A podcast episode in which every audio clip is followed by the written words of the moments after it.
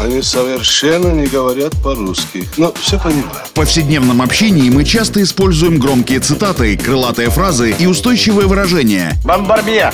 Киргуду! И даже не задумываемся об их истинном смысле и тайном происхождении. Что он сказал? Игра в слова. Настало время узнать тонкости известных метафор и речевых оборотов. Куль железо, не отходя от кассы. Игра в слова. Александр Барский доступно и легко расскажет обо всем, что может придать новый смысл привычным фразам. Видишь суслика? Нет. И я не вижу. А он есть. Игра в слова.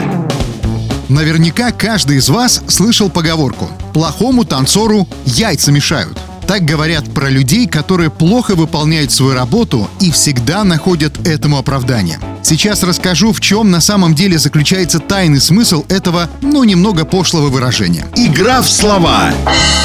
Изначально выражение «плохому танцору яйца мешают» появилось в 16 веке. В это время в Европе забавы ради были распространены танцевальные номера, где танцору нужно было лихо отплясывать возле разложенных под его ногами куриных яиц. Танцор считался плохим, если во время танца по неосторожности задевал или разбивал хоть одно яйцо. Этот танец и получил название как танец с яйцами или яичный танец. Конечно же, для нашего уха такая заморская забава со словом «яйца» была обречена на прочную ассоциацию с неким оттенком пошлости. Но все же наиболее распространенный вариант этой пословицы на Руси несколько веков назад был такой – плохому танцору ноги или сапоги мешают. Но времена несколько изменили трактовку, и пальма первенства перешла к яичному варианту. Но если обобщить, то европейская пословица про танец на самом деле звучала «плохой работник всегда винит в неудачах свой инструмент». Вот такая история.